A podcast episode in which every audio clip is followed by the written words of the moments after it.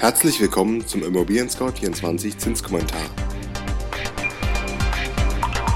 Hallo liebe Hörerinnen und Hörer, mein Name ist Andreas Böhm und ich begrüße Sie recht herzlich bei unserem November Zinskommentar. In diesem Podcast wollen meine Kollegen und ich Sie über die aktuellen Zinsentwicklungen auf dem Finanzierungsmarkt informieren und dafür werfen wir auch immer noch einen Blick hinter die Kulissen. Im November 2018 steht der Zinskommentar unter der Überschrift Bauzinsen leicht gestiegen. Doch zunächst das Wichtigste in Kürze. Erstens, die Europäische Zentralbank hat ihre Anleihenkäufe reduziert und peilt für Herbst 2019 eine Erhöhung der Leitzinsen an. Zweitens, das Baukindergeld boomt. Trotz der Kritik am Gesetz gehen tausende Anträge ein. Und schließlich noch drittens, langfristige Bauzinsen ab zehnjähriger Zinsbindung haben sich verteuert. Doch nun zum Zinskommentar. Ihm wurde immer wieder vorgeworfen, dass er seine Heimat Italien schützen wolle und sich deshalb nicht an die Anhebung der Leitzinsen herantraue. Ob es stimmt? Dass Italien gerade wegen erheblicher Neuschulden in die Schlagzeilen geriet, scheint Mario Draghi, Chef der Europäischen Zentralbank EZB, hinzunehmen. Denn am Kurs der Geldpolitik bei der EZB änderte das nichts. Die Zentralbank bleibt auf Kurs. Auf der Zinssitzung Ende Oktober wurde nicht viel Neues verkündet.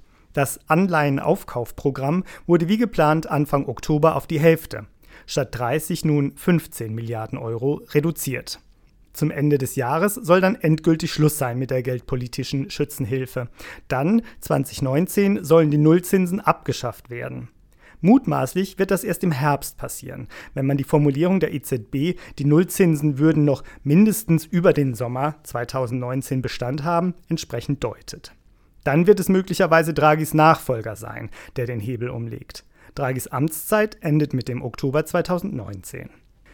Das Zitat, die Fed ist verrückt geworden, die kann nur von einer Person kommen. In den USA gibt es mal wieder einen Schlagabtausch. Staatsoberhaupt versus Notenbank. Fed-Präsident Jerome Powell erhöhte Ende September zum dritten Mal in diesem Jahr die Leitzinsen. Von 2,0 bis 2,25 Prozent. Donald Trump polterte jüngst, die Fed ist meine größte Bedrohung und ich denke, dass die Fed verrückt geworden ist. Er sagte aber dann ganz gönnerhaft über Paul, ich werde ihn nicht feuern. Na, warten wir es ab. Die Steuerschätzung sagt bloß keine Extras einplanen. In Deutschland versammelte man sich unterdessen mal wieder zur Wünsch dir was Show, um der aktuellen Steuerschätzung beizuwohnen. Obwohl, wünschen durften sich die zahlreichen Bittsteller aus den unterschiedlichen Ressorts sowieso bisher nicht viel.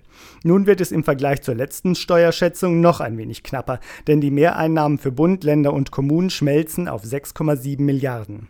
Das ist natürlich Gejammer auf hohem Niveau, aber Finanzminister Olaf Scholz bleibt hart. Größere neue Spielräume sind nicht sichtbar.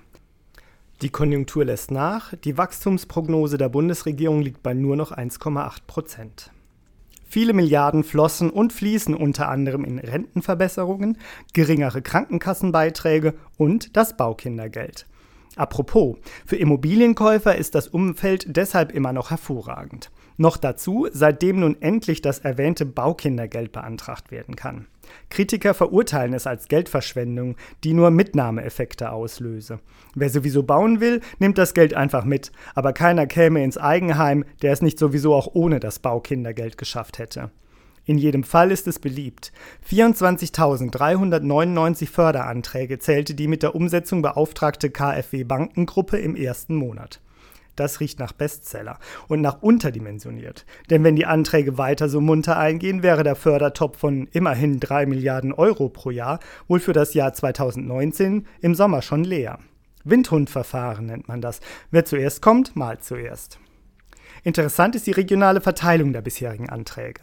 An der Spitze stehen Flächenstaaten wie Nordrhein-Westfalen mit 5611 Anträgen oder Baden-Württemberg 3197 Anträge. Schlusslichter sind die Stadtstaaten Hamburg und Bremen mit jeweils etwas mehr als 200 Anträgen. Ob die Preise in den Metropolen so hoch sind, dass die möglichen Baukindergeldbezieher bereits jenseits der Einkommensgrenze liegen, das wäre Wasser auf die Mühlen der Kritiker des Baukindergelds. Hintergrund, wer bekommt Baukindergeld? Das Baukindergeld beträgt 1200 Euro pro Kind pro Jahr. Gezahlt wird für maximal 10 Jahre. Berechtigt sind Haushalte mit einem zu versteuernden Einkommen von bis zu 75.000 Euro im Jahr plus einem Freibetrag von 15.000 Euro pro Kind. Gültig ist der Zuschuss für den Ersterwerb einer selbstgenutzten Immobilie. Beantragt werden kann das Baukindergeld für Wohneigentum, das im Zeitraum vom 1. Januar 2018 bis zum 31. Dezember 2020 gekauft wurde oder gekauft wird. Ein zuvor gebautes Haus wird also nicht gefördert. Eine URL mit allen Infos finden Sie in den Show Notes. Das Immobilien Scout 24 Zinsbarometer sagt, langfristige Kredite werden teurer. Die Kredite mit zehnjähriger Zinsbindung verteuerten sich um 0,05 Prozentpunkte und liegen aktuell bei 1,34 Prozent. Die 15-jährigen Kredite stiegen um 0,05 Prozentpunkte auf jetzt 1,70 Prozent. Fast genauso erging es den langfristigen Zinsen mit einer Zinsfestschreibung von 20 Jahren. Sie kletterten auf 1,90 Prozent, was einem Plus von 0,03 Prozentpunkten entspricht. Und damit sind wir am Ende angekommen unseres Zinskommentars für den November 2018. Wenn es Ihnen gefallen hat, dann abonnieren Sie unseren Podcast, zum Beispiel bei Spotify, und schicken Sie uns eine Bewertung.